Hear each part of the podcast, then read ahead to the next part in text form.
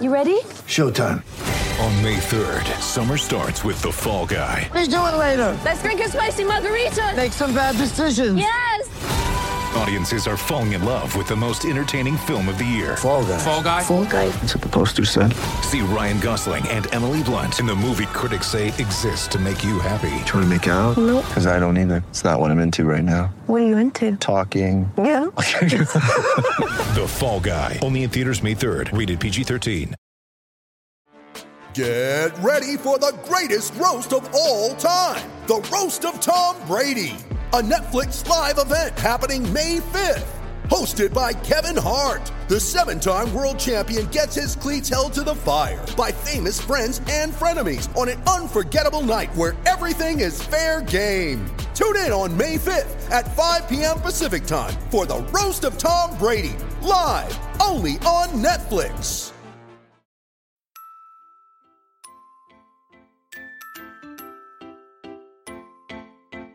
Uh huh. I just feel like I've been around the block, ripping up fantasy stock, working around the clock. Look at the view from the top. Mm. Researching rookies a lot? No, I just be listening to pods. Yeah, one in particular. I'm just a messenger. Let me just pass on the rock. Uh, Browning, brunning, pruning, pronouncing ain't what he's doing. What he's doing is not losing, but infusing you with new things. And there's Dennis the Bennett. Yeah. The man is a menace, yeah. Building a dynasty, some of the finest things. Promise you, you won't regret it. Mm. Slice a fox, coach it in pop. Give him his props. Here is a thought, here is a box. And you cannot compare him at all, so don't even try. Careful with the news, but when you use a take, I take up Tony Fire. I mean dire, because anyone else is a huge mistake. Whoa. Fantasy round table, fantasy, fantasy round table. Yeah. Fantasy round table, come take a look at the crown, baby. Hey, fantasy round table, fantasy, fantasy round table. Woo. Fantasy round table, come take a look at the crown, baby. Go. Hello and welcome to the Fantasy Football Roundtable podcast. It is a Monday edition. We didn't really have any games yesterday, unless you count the uh, flag football experience, which seems to have gotten mixed reviews. But today, Dennis and I are going to be looking at news and more of our free agent frenzy. But Dennis, did you watch the Pro Bowl? Did it make your weekend whole? No, I did not watch it. It did not make my weekend whole. Um, I did other stuff, virtually anything. I, I think I had a root canal. Um, I stubbed my toe. Um, I tripped and fell. So uh, it was all great compared to the Pro Bowl. Yeah, I didn't really uh, catch that either. It was uh, my wife was tickled pink that I uh, sat down in the office while she was doing her sewing, played on my computer, and watched movies with her. Um, so I guess I, I, can see what the next six months are going to be like. I always call Pro Bowl weekend since it lands now between the championship games and the Super Bowl. I call it minor depression weekend because you start getting the depression that the football season's over. You still have that one shining game to look forward to, but uh, um, I did enjoy the highlight of Jalen Ramsey forgetting it was flag football and just body checking Tyreek Hill into the sideline. Yeah, maybe it was personal. Me, no, me. I, you, know, so we play Dynasty. You're on the campus to Canton team. We got spring ball coming up. The NFL draft is coming up. So, aside from actually sitting and watching football and setting lineups, we have plenty to do. So, I'm going to enjoy these next couple weeks, you know, get through the Super Bowl. Um, actually, I'm leaving work early tomorrow and I'm going to venture down to Corbin, Kentucky with my uh, oldest son, and we're going to go see um, Black Label Society, Anthrax, and Exodus down in some little venue off off of I seventy five. Um, Exodus is one of his favorite bands, and they were in Columbus last year, and he got himself wrapped up in the mosh pit. Like I nobody, it was Columbus, so I didn't feel the need to go with him and and and whatnot got himself wrapped up in the mosh views. EMTs were like, dude, you can't you can't stay here. You got to go. You're in you're a minor. You need to call somebody. Before Exodus even came on, he was out of the building and riding in the car on the way home. Um, and so, you know, when he brought this up, I was like, man, I don't think I can get it off work. And my wife's like, that's not really my my cup of tea. And uh, I was chatting with the boss today, and I'm like, well, mind if I cut out early tomorrow and come in late on Wednesday? And he's like, you know what? He's headed off to college next year. You need to spend some time with your family. I'm like, rock on. Well, that'll be kind of kind of fun, and I'm I I managed to convince uh, my wife got very excited uh, that I was a film critic for the first time in a long time because we got an invitation to go to the press screening for Ant Man and the Wasp. So she's going to come with me uh, to that next week. She's pretty Yes. pumped. Did they do a whole red carpet thing? We're gonna see you in the tux and all that fun stuff. No, it's not like the official premiere red carpet, but as media, you get to go before it's actually out, and you get to go for free. So can't beat those two. Uh, those two things. The the thrill for her of getting to see something nobody else can see. She's enjoyed some of the screeners I've gotten, but she's very excited about this. When I was like, "Hey, I can go and take a guest. Do you want to go?" and she's like, "Yes." Right. So we got, you know, you got to take care of the family during the non fantasy season portion of the year because the fantasy season portion of the year becomes very busy. It does, and that's why, like for me, my wife will be like, "Oh, I walk in the room and sit sit down, and she'll be like, "Hey, uh, I'll go ahead and change it." She's watching Below Deck, and I'm like, "No, you can leave it on. Trust me. The last five months, you've earned to watch all the Below Deck in my presence that you want." That's when I came home. Uh, when I was down here, Lindsay's watching the the comedy couples retreat, and she's like, "Oh, do we need to switch to game?" And I, there's no games. We can watch couples retreat. I'll eat my lunch and quietly, quietly endure. Uh, well, before we dive into free agents, we looked at quarterbacks and receivers on Friday. We're going to look at running backs, which is a pretty impressive class, and then tight ends today. Uh, but there is a couple of pieces of news. Uh, we'll start with uh, coordinator hot stove Brian Schottenheimer going as the offensive coordinator for the Cowboys.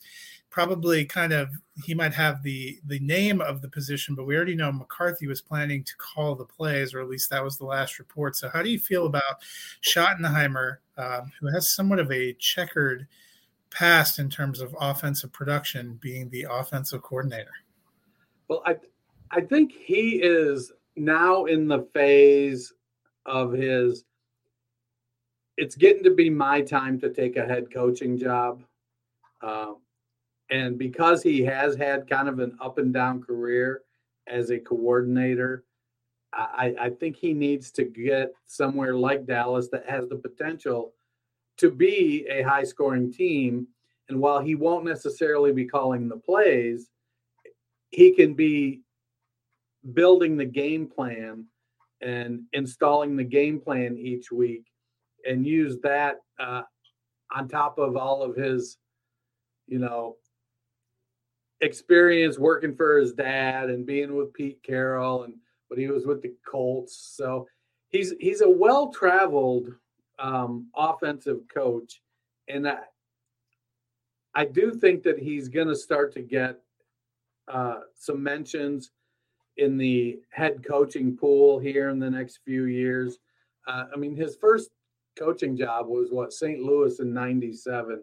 So 25 years in, I mean, he could be the next David Culley and have to wait till he's like 65 for a one and done shot.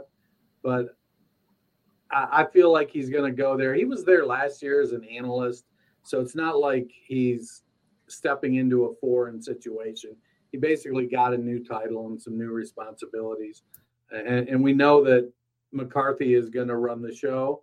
So it'll be interesting to see how if he does start to get nibbles in the next couple of years for head coaching opportunities, um, how does he spend that not being in charge of play calling? I mean, I suppose you can say, well, as the head coach, I'm probably not going to call plays anyways. Yeah, well, it was he was probably not going to be a hot head coaching candidate after his stint under Urban Meyer uh, in Jacksonville. So let's hope this one goes a little But you bit can better. easily blame that on Urban. Yeah. Uh, meanwhile, we've seen a little bit of defensive coordinator roulette. Ejiro Evero asked for his release from Denver and was granted that. It ends up uh, taking the defensive coordinator position with Frank Reich and the Panthers. Joe Woods uh, looks to be going to the Saints while Brian Flores ends up taking the defensive coordinator position for Minnesota, even though it seemed like he was potentially on track to be a head coach in Arizona. So, what do you make of these defensive coordinator moves? Well, let's get Joe Woods out of the way. Um,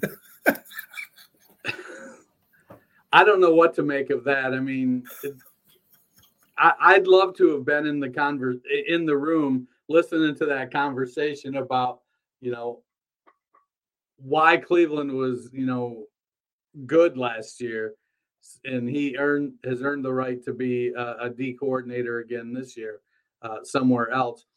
I mean, Dennis Allen is a defensive coach, so much like Mike McCarthy, I'm sure there'll be um, heavy input from Allen. You know, I, I don't know that it's it's a good move or a bad move right now. The Saints had a pretty good defense. Uh, we'll see how they go. They are getting older, um, but they do have a couple linebackers that have come in and played well.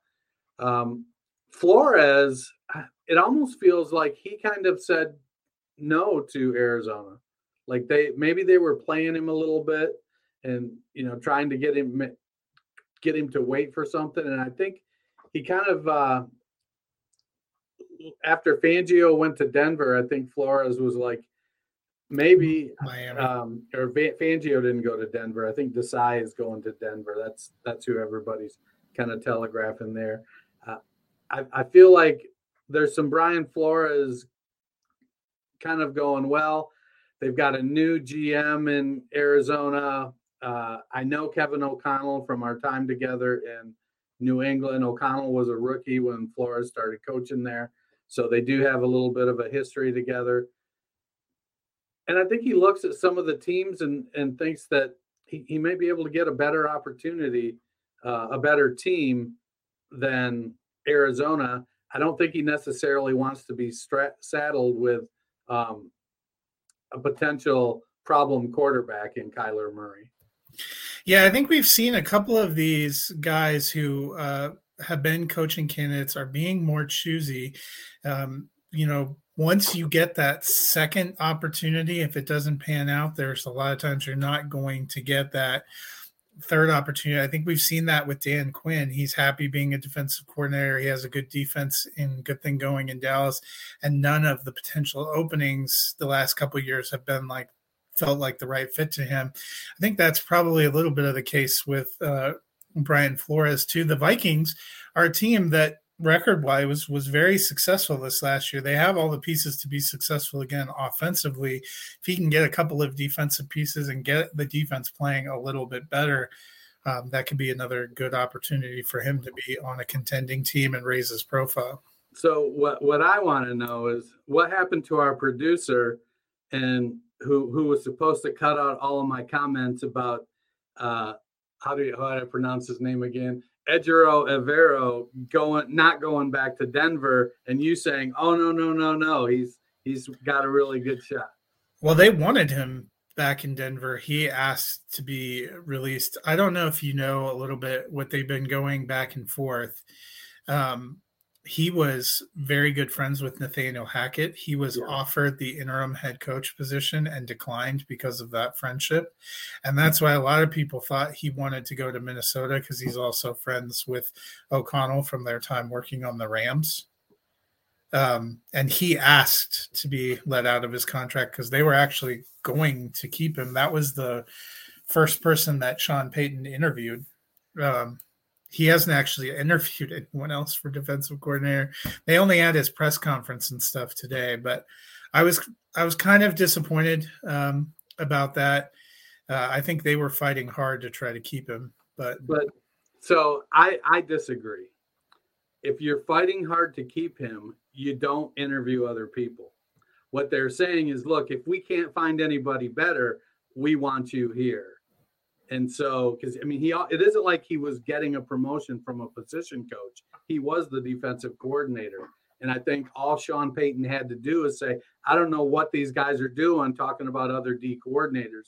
You're already under contract. You're our guy. I want you to be here. And I think it was over. And it seems like what both Payton and ownership did is say, we want you here, but we'd really like to see if if you know, is there anything better? Are we making the right decision? Is this the best fit? And if if it is, if it's not, then we're going to go in another direction. But we we we really want you here, and and just I don't know. Take your wife out one night and start talking to another gal, and let me know how that works out for you because it's the same thing. I mean, they still haven't interviewed anyone for defensive coordinator. So, but they're asking, they're openly saying, "Come and we want to interview these people for for your position." I'd be like, you know what? Screw you too. Well, they so they did ask about potentially interviewing people because Ejiro Evero was also interviewing for the Colts head coaching job and Arizona's head coaching job and said if he got one of those, he was going to go. I think him asking to get let out and becoming a defensive coordinator somewhere else is an indication that he got washed out of those processes. Yeah. Because he was a hot potential head coaching candidate. Denver interviewed him for the head coach, but almost all the teams with openings did as well. Do you, do you think it might might have been a year too early for him though? For yes, because I actually think Denver's defense faded a little bit. Um, they had a lot of great pieces that were already in place from the previous administration. The only person that they seriously looked at it for defensive coordinator while before Evero made a final decision is Fangio, and I believe that's just because Fangio had had prior talks with Sean Payton before he got hired anywhere that they wanted to go as a package deal. But when um, when they got that all sorted out, Evero is the only one, according to local media, that they've actually had an interview with. Desai is supposed to be on his way here to get interviewed sometime this week. I don't think they ever actually did any interview with Flores. He ended up liking Minnesota. So right. I don't know what they're going to do here. Um, there was they spent weeks talking about the Mark Schlereth was going to be our offensive line coach, and today he hired Zach Strief. Right. So I don't I don't know if a lot of the reports uh, know what's going on, which is fine. We have a lot of time for me to get uh, hyped up and then crushed by the Broncos. Speaking of hyped up only to be crushed, uh, Aaron Rodgers didn't play any football this weekend. He did play pretty well at the Pebble Beach golf event and sparked a lot of rumors as it seems like he and Davante Adams have been having a social media love affair. Love affair. Do you think that this is just smoke or is there potential fire to Aaron Rodgers going to join Adams in Las Vegas? I think it's mostly trolling. Um, Adams is doing good trolling then too because he's talking about buying them houses. Right, right. No, I, I, they're definitely, you know, they're talking, and and I think they're both in on it. And if everything came together, it's not like Rodgers is going to say no. But they, the Raiders have to make a lot of moves. The first of which is getting rid of Derek Carr.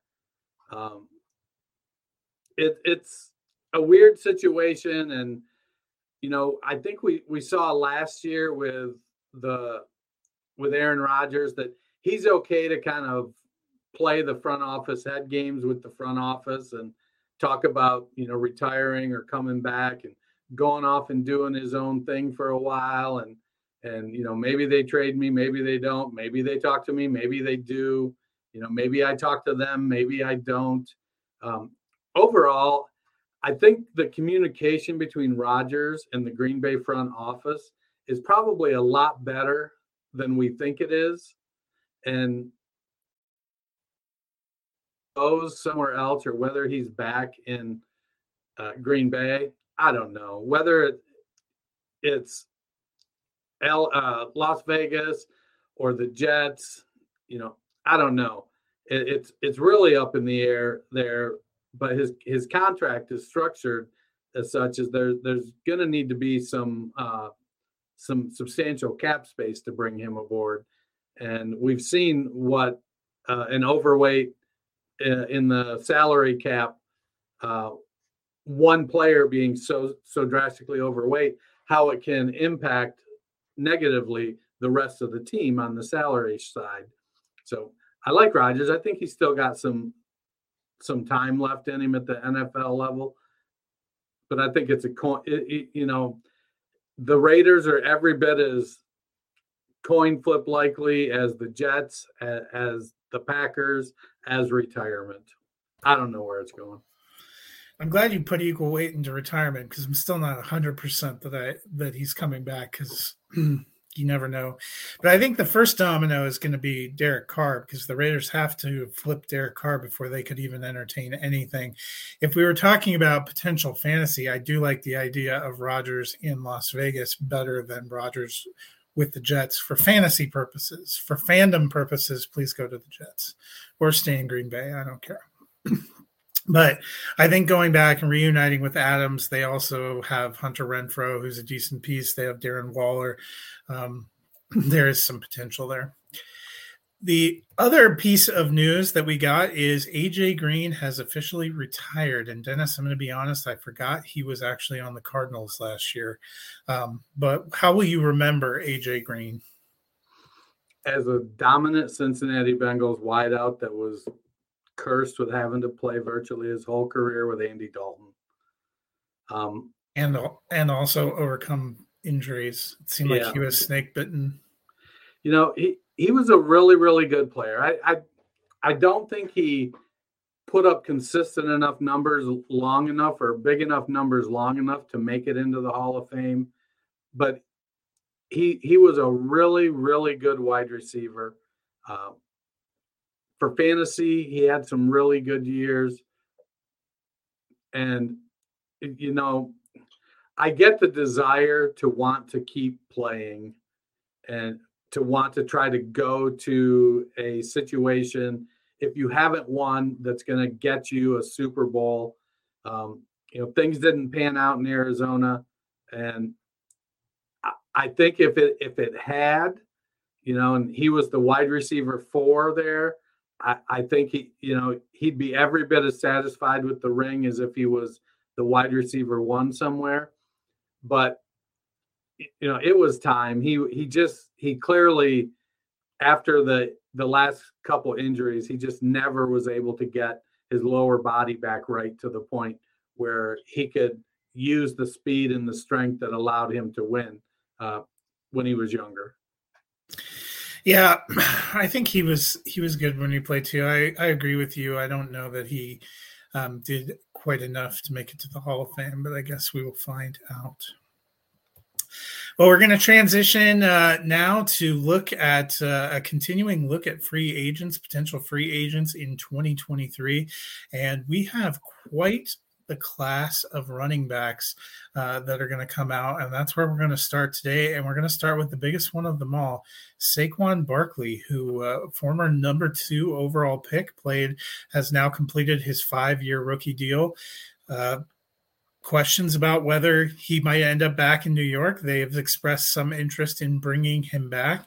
Um, when he was on, he was incredible struggled with injuries there for a couple of years. But Dennis, what do you think the market's going to be for Saquon? I, I think it's going to be robust. I I know there's a, a, a broad perception that running backs are widely replaceable, um, and they are. They have the some of the shortest careers in the NFL, and while linemen are smacking each other in short distances, running backs like Saquon Barkley at 235 pounds, as fast as he is, are, are building up a head of steam before they get hit. And he's still really, really good. He's a phenomenal pass catcher. He's he's a threat in all three phases of the uh, offense. I really, really like him. It's surprising that you know when I was looking up what Spotrac thinks their contract value is going forward. Um, that he wasn't the highest in this running this free agent running back, back class, which caught me a little bit off guard. Uh, I think New York wants to keep Barkley and they want to keep Daniel Jones, but I also think they're going to be frugal with their money. They're not going to try to ba- break the bank.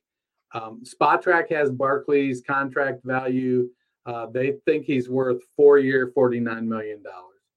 Um, I don't know. It being a five year veteran, I I we saw what happened when uh, the Cowboys paid Zeke, and it's not like he's going to just stop playing, but the productivity those last couple years that Zeke has had have been really, really, really down from where he was.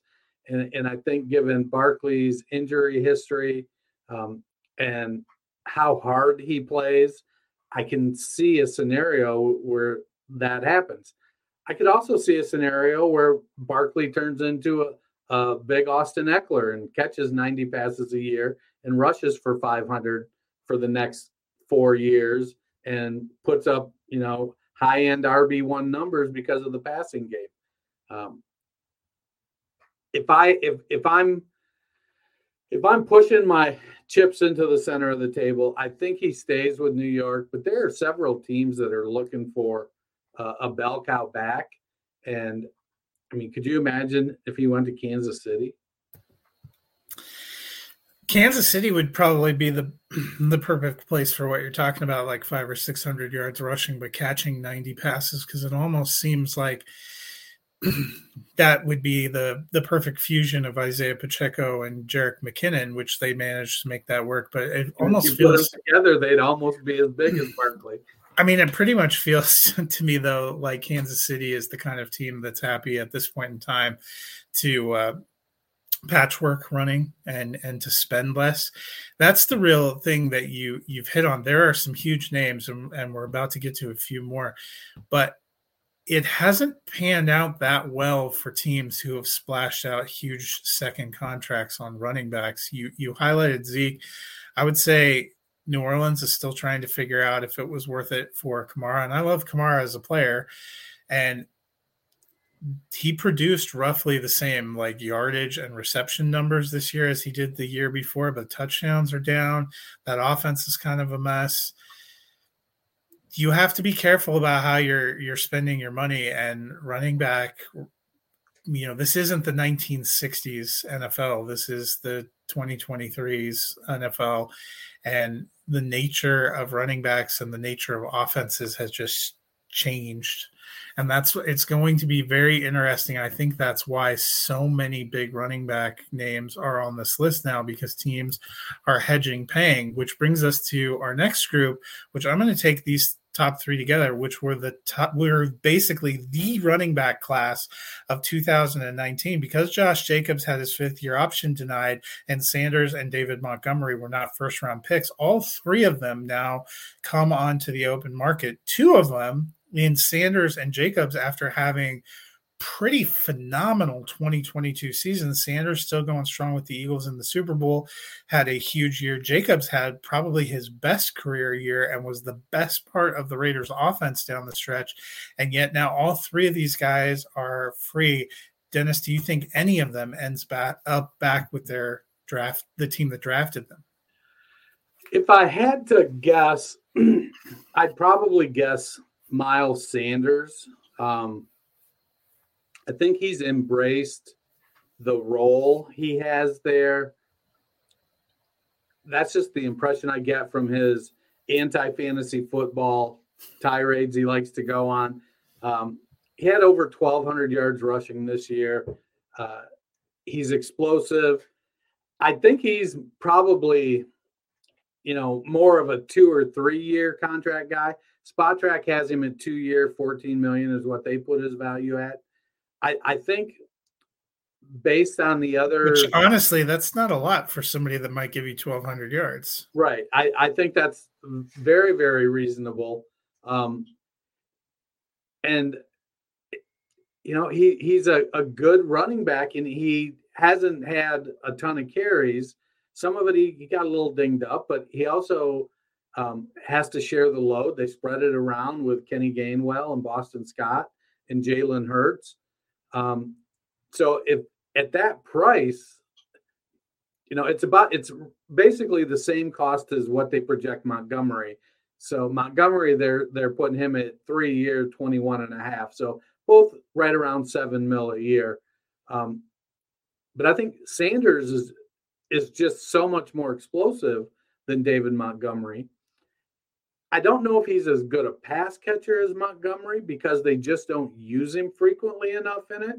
Uh, but when he has caught passes, he's done well. Josh Jacobs is the real wild card because Spotrac has him at four for 51. And well, I mean, after what he looked like this year, and you know, we've talked about him not carrying as much mileage from college. I figured he was the one that that came in higher than Barkley, which sounds crazy, but a little bit younger. He, a year. It's he's not he's not a lot younger. Well, four forty nine and four fifty one is not that big of a difference. Right. So, you know, I I don't think that Las Vegas is Jacobs would like to stay there. Uh, at least he's come out and said that. Uh, but I don't know. You know, I don't think they can afford a fifty-one million dollar contract for Josh Jacobs. Um, I think they're going to end up. I don't know that Zamir White is the answer, but I could see them going. You know, Damien Harris, who's projected at three for 21 and a half, you know, and McDaniel knows him, you know, bring in the, the Patriot way. I don't get that contract for Damien Harris at all. If you were asking me, I would take Sanders, Montgomery. I would take a whole bunch of people on this list over Damien Harris. I mean, I like Harris. I just don't think he he, he just never really had an opportunity for it to be his job. And when it when it should have been, which was this year, he was injured enough that Rhamondre Stevenson just took it away from him. So, Rhamondre Stevenson looked great too. Oh, he did. He did. I, I think that on a cost adjusted basis of these three, I probably want Miles Sanders because he's the most affordable. But the, there's no denying that Josh Jacobs showed, hey, I'm a workhorse. I can run the ball. I can catch the ball. I'll do everything this. I'm going to get in the end zone. Um, unfortunately, he's going into a second contract, and whereas Zeke came into the league and was he was the Cowboys' workhorse from day one. Uh, Jacobs didn't get that luxury. Gruden, Gruden, Gruden was like, I would rather stick hot pokers in my eyes than throw Josh Jacobs the football. And when Jacobs did get in there and start catching passes after Gruden got canned, people were like, "Oh wow, I guess he can catch the ball." Huh? Who'd have thought that the guy who used to catch the ball in college when he played could catch the ball in the NFL? Good lordy. Um, so I do, I do like all three of them, probably Montgomery is the one that I'm. Well, he was my top back of these three coming out, um, because he does lack the explosion, and he's he's one who has carried the load for the Bears, so he's gotten hit a lot because he lacks the speed. He's got great vision. He probably has better vision than the other two pretty easily. Um, good lateral movement, but he's just not very quick accelerating. Um, and then when he does get in the open, he's not going to run away from you. I think Jacobs and Sanders both have much better speed than David Montgomery. But I don't know that I'd be giving Montgomery a three-year contract. He, to me, he feels like he's on the verge of um, Latavius Murray land, where he's going to be, because he doesn't have that that elite top end trait. He's just kind of really good at some stuff. I, I feel like he's going to start bouncing from, he's going to be a mercenary for the next four or five years. Lots of one year contracts. Yeah, I'll be curious to see where. I'm I'm also fascinated that Josh Jacobs said he would like to go back to Las Vegas because throughout the season it certainly seemed like there was some animus there. Uh, that one's a hard one for me to figure out a little bit. I mean, honestly, it almost feels like so David Montgomery is a lot like Kareem Hunt. You know, doesn't have the great speed, but great lateral movement, can catch the ball. I mean, he seems like he might be a great fit in Kansas City, especially at the cost. Uh, know that they're gonna, you know, I, I, feel like KC is out on Edwards-Helaire. You know, they're like, we're gonna activate you well because, all right, Mecole Hardman is number 53 and you're number 54 and number 53 is going on uh, injured reserve. So you're the last guy there on the list. Um, Football fans, the first Sunday of the NFL season is here, and DraftKings Sportsbook, an official sports betting partner of the NFL, is giving new customers a can't miss offer to celebrate the return of the NFL season. Right now, new customers can bet just $5 and get $200 in free bets instantly. And as an added bonus for week one, everybody can experience the thrill of DraftKings with early win promotion. It's simple bet on an NFL team to win if your team leads by 10 at any point during the game, you get paid instantly, even if the team ends up losing. Download the DraftKings Sportsbook app now. Use the promo code TPPN, that is TPPN, and get $200 in free bets instantly.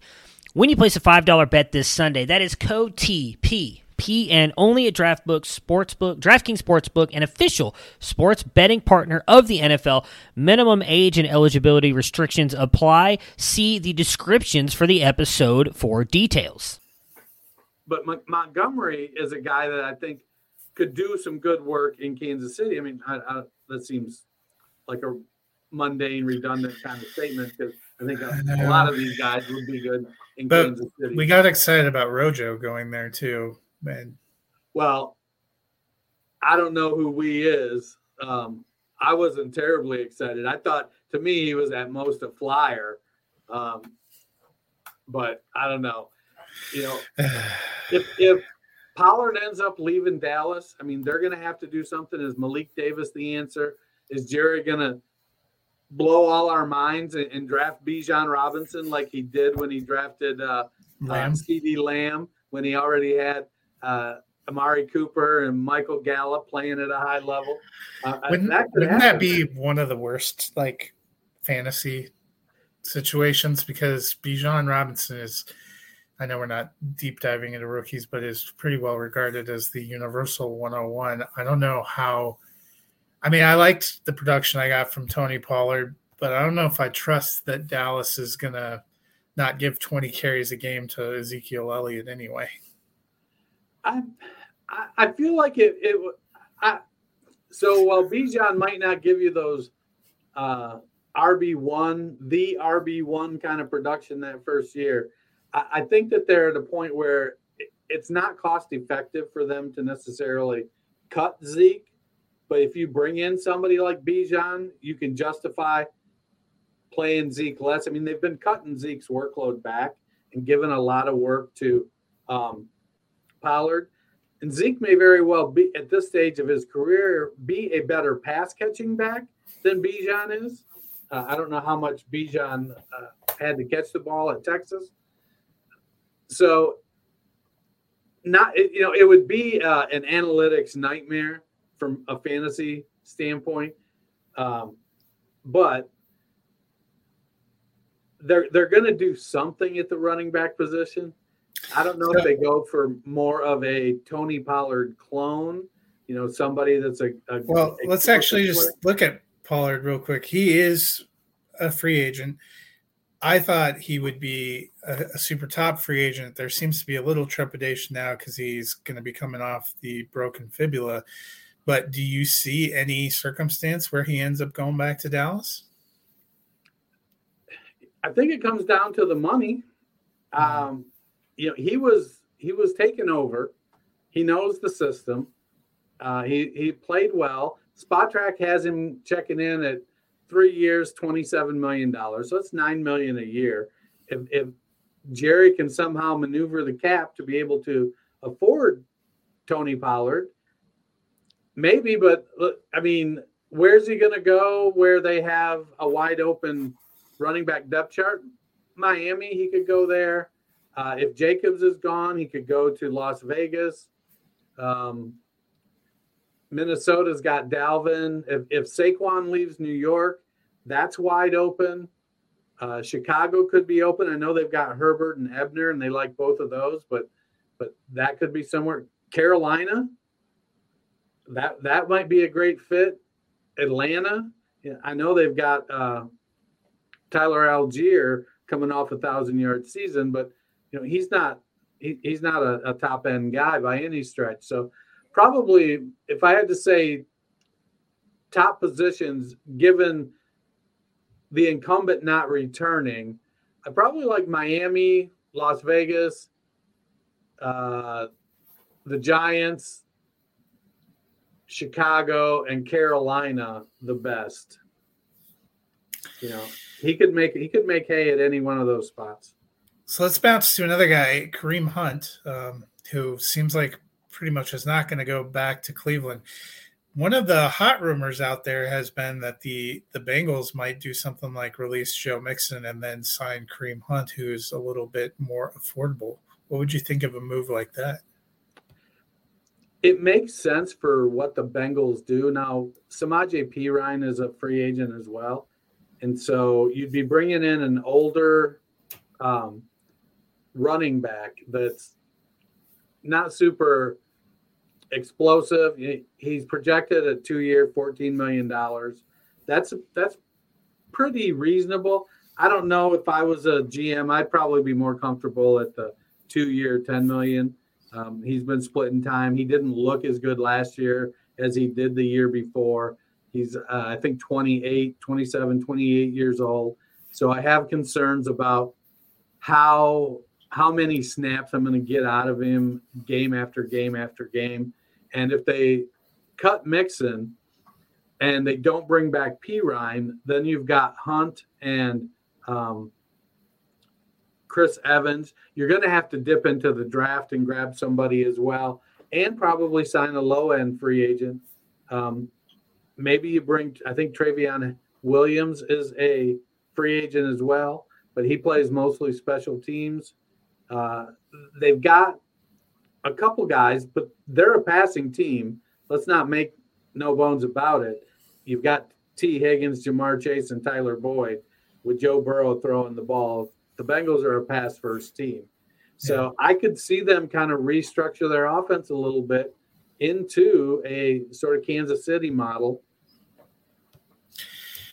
Another interesting name on the running back list uh, for me is Jamaal Williams, who had an incredible year for Detroit, scored all those touchdowns, broke the touchdown uh, record for Detroit. I would love to see him go back there because I thought he was a great fit. Uh, but how are you feeling about Williams? So, if you followed his career, you know, it's very much like Matt Ryan's career up year, down year, up year, down year, up year, down year. Well, he had a really nice year last year. He was way up there. Um, I love the fit in Detroit. He pairs well with D'Andre Swift, who just can't seem to stay healthy for a whole season. Um, you know, they've got a couple guys there, Craig Reynolds and uh, Justin Jackson, that are, you know, they're backups. I, I like Jamaal Williams. I think he's a fantastic personality. Um, at two years, eight million, which is what Spotrac's projecting his contract will be. I think that's pretty affordable. Uh, I just have concerns that, you know, is he really? Do you? Is he somebody at this point in his career that you, you want to give 280 carries to or something? He had he had a, a pretty big year. Uh, what did he? 262 carries this year. Uh, but man, he had 17 touchdowns. That's as in enticing as it is to sign that. I think expecting 17 touchdowns uh, is a stretch. Yeah, I like him though. He's got a lot of heart. Uh, Another interesting uh, back that's going to come as a free agent is Devin Singletary, who's kind of been the de facto starter the last few years in Buffalo, but hasn't put up incredible numbers or really seized the position. Do you think there's a big market for Singletary? I don't. Um, it's weird because Spotrac puts him at like three years, 16.5 million. He's a five foot seven, 203 pound back that's got good vision, but he's five foot seven and 203, so you can't give him the ball 20 times a game. And he's just an okay receiver. I mean, they made a point in Buffalo to go out and get a really, really good pass catching back. maybe he ends up going back to Buffalo and they continue the, you know, they run it back with James Cook and Devin Singletary. I think Buffalo needs a, a hammer, and Singletary doesn't fit that bill. But Singletary, honestly, he's what Kansas City wanted Clyde Edwards Helaire to be. And he just he stayed healthy. He's just not getting a, a big enough workload that you're able to say, "Oh, I really want this guy for fantasy." He ends up being a guy that you're like, "Well, got to start somebody," and you know he's your wide or your RB three, RB four. Um, if you're lucky, he's your RB four. Maybe you're hoping he's your RB five. I, I, I like him. I just I have some concerns about where he's gonna fit. You know, he's maybe it, he could go to Minnesota and back up uh, Dalvin Cook. Now that makes him the handcuff as opposed to a, a split timer. Uh, it looks like uh, Alexander Mattison's leaving via free agency there, so that would make sense. He's a veteran; he can do a lot of things, but that's not going to be helpful for fantasy unless Dalvin Cook gets injured. Before we get to uh, some notable tight ends, I want to read you a list of other running backs uh, that are coming as free agents. Let me know if there's one or two of them that spark your interest. We got Jerick McKinnon uh, from the Chiefs, D'Onta Foreman, who uh, ended up taking over there in Carolina, James Robinson, who kind of got traded to the Jets and we forgot he existed, Alexander Mattison, who you just mentioned, trying to get uh, free and maybe find a feature role after being a backup in Minnesota, Rashad Penny, uh, coming off that injury. Ronald Jones coming off of not even being worthy of being activated in Kansas City. D'Ernest Johnson, uh, who's been a uh, who's flashed at times as a backup for the Browns. Jeff Wilson, um, who had you know some good moments with San Francisco, Miami. Raheem Mostert, same. Samaje Perine, who uh, got quite a bit of playing time down the stretch for the Bengals, and Latavius Murray, who got name checked by Sean Payton today, much to my dismay. So Foreman is the guy I want to go and get an opportunity. I love his story of finally coming back from the Achilles. And when he got the opportunity, he was fairly good. He put up some 100 yard games, uh, wasn't always consistent. You know, he's going to be a guy that over the next probably three years is going to catch on. And he's probably going to be he's not going to be brought in to compete for a job, starting job. He's going to be brought in as insurance and security. And if your starter goes down, you know you can give this guy 20 carries and he's going to be productive, if not spectacular. Uh, I do like him. You know, I like Damien Harris too. I think he's uh, of the the backs on the list. I think that Damien Harris is probably the um, the one with the most talent. McKinnon's getting up there. I mean, he was. I know he's had a hot playoff run in the last couple of games before the playoffs, but don't kid yourself. Before that, he was RB fifty seven. So I mean, he's probably he's probably closer to RB fifty seven than he is RB one, and uh, that's just it. You know, Robinson, he's another guy coming off the Achilles, bouncing around.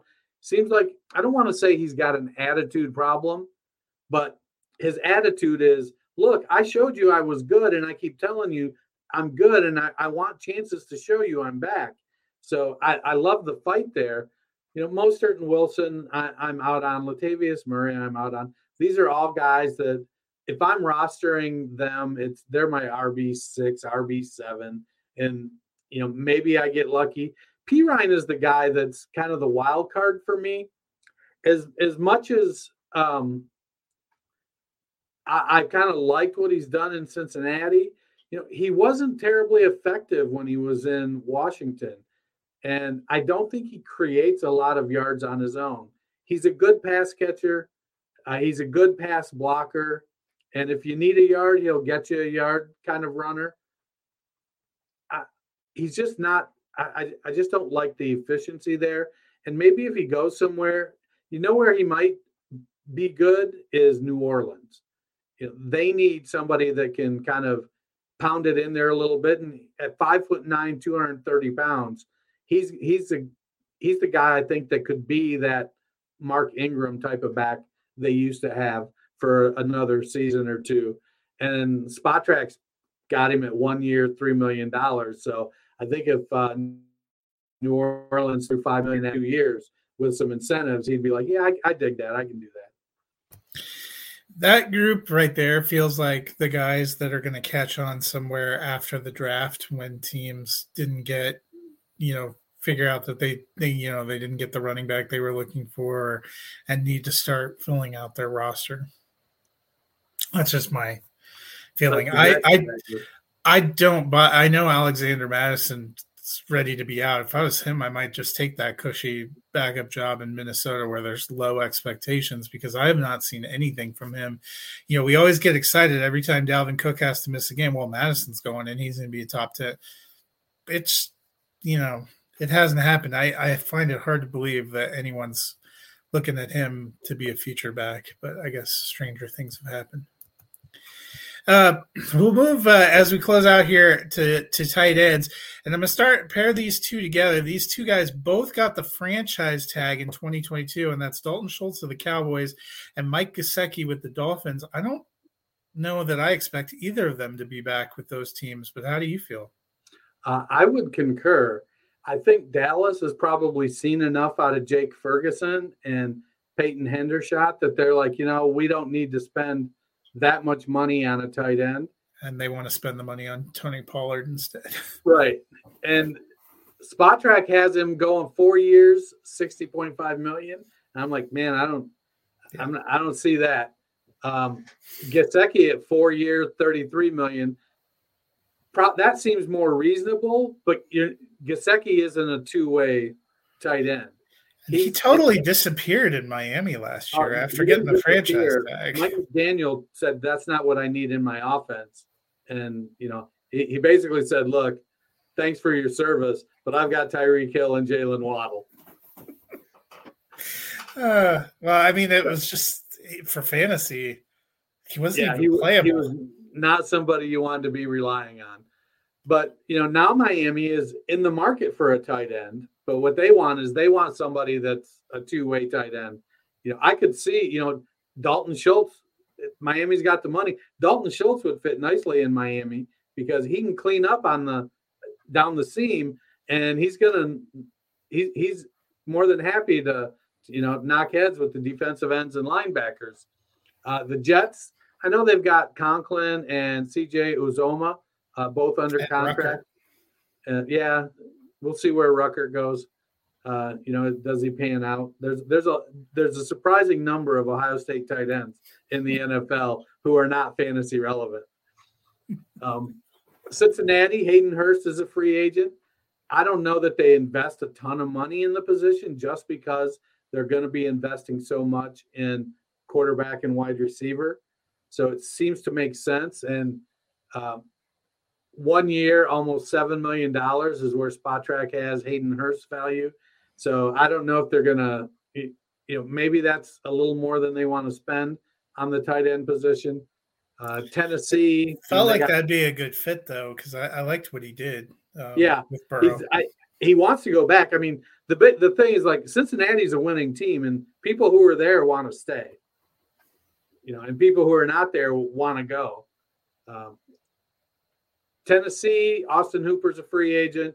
Okonkwo is he's not the I don't think he's the starting tight end. He's How the move tight end, receiving How, tight end. How dare you? I'm putting all my all my chips in on him oh, on no, one of my the, dynasty he's the, teams. He's the one he's the one that you want for for fantasy. He's just he's not probably not gonna get the most snaps.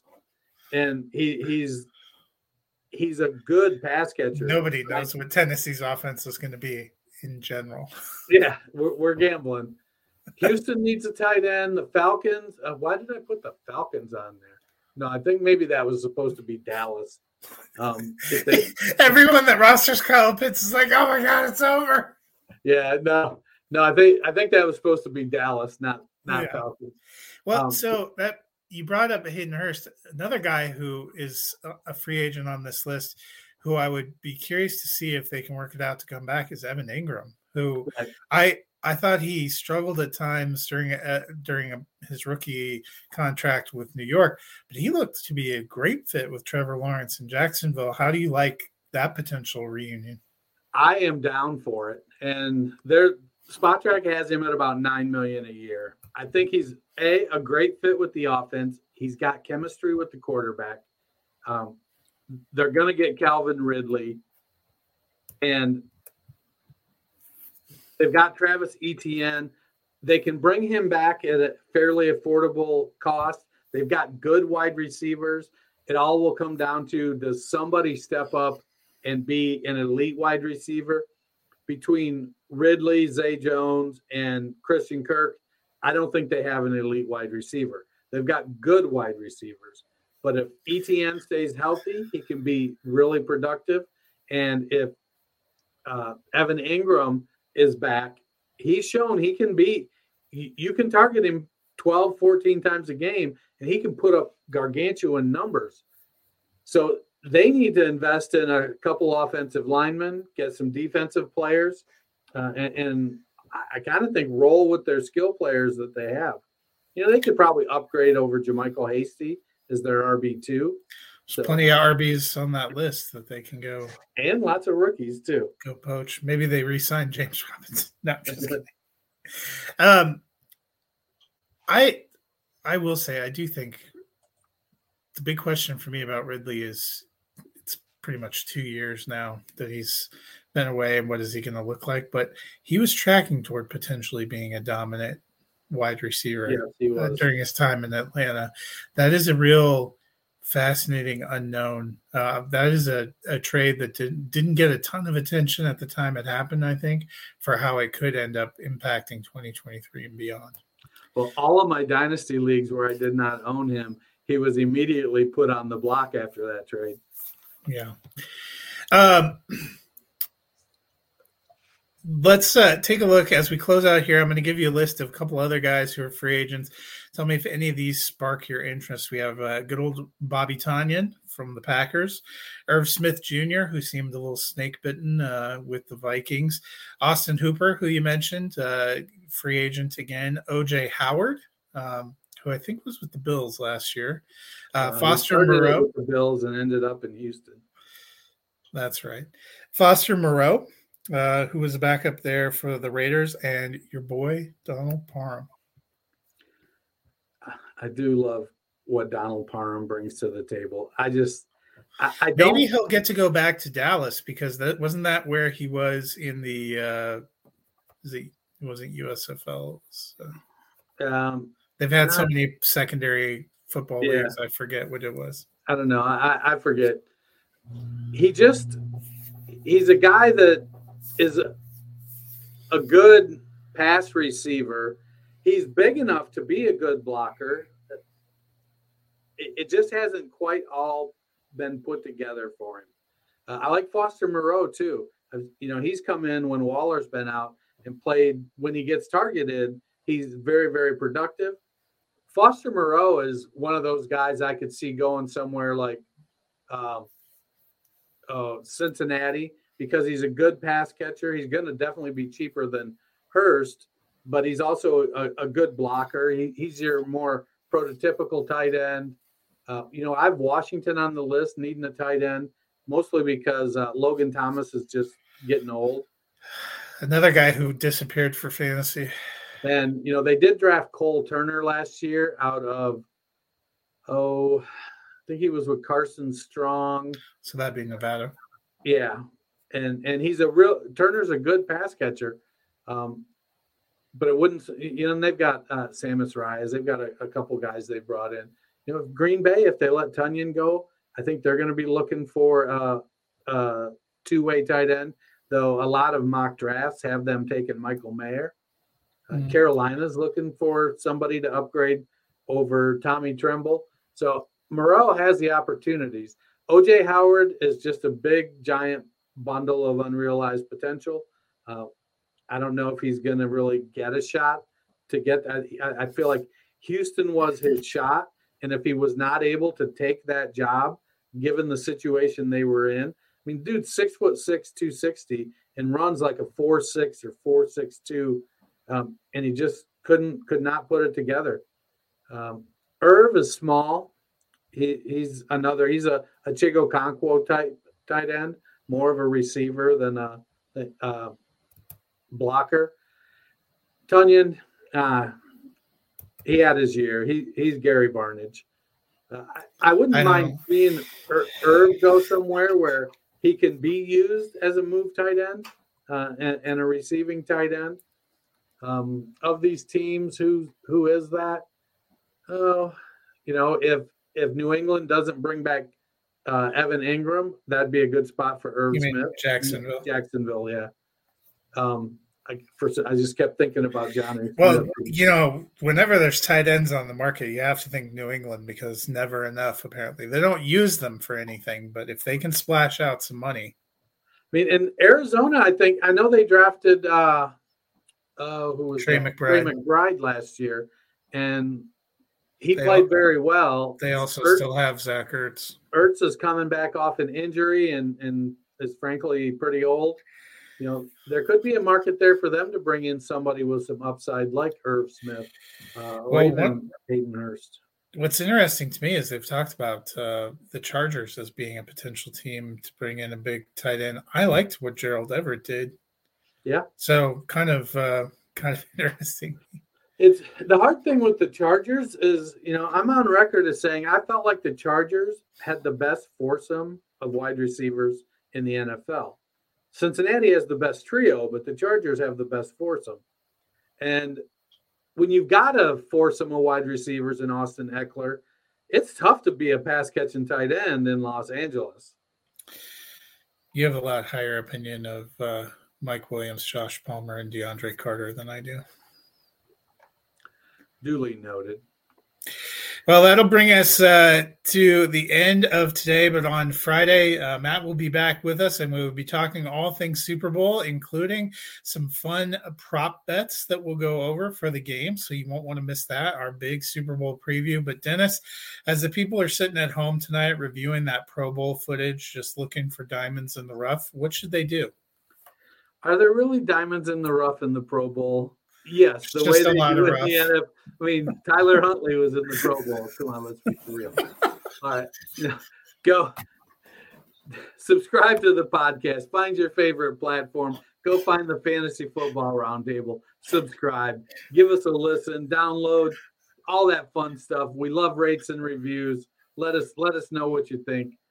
Download, rate, review someday Tyler Huntley is going to find us and beat us both because we don't, both you and I don't got him all the time. Tyler, congratulations on all your success. Still pulling for you to end up uh, starting a few games for the Cardinals this year. But we will see you on Friday where we will talk all things Chiefs and Eagles, much to my personal dismay. Prepare for glory!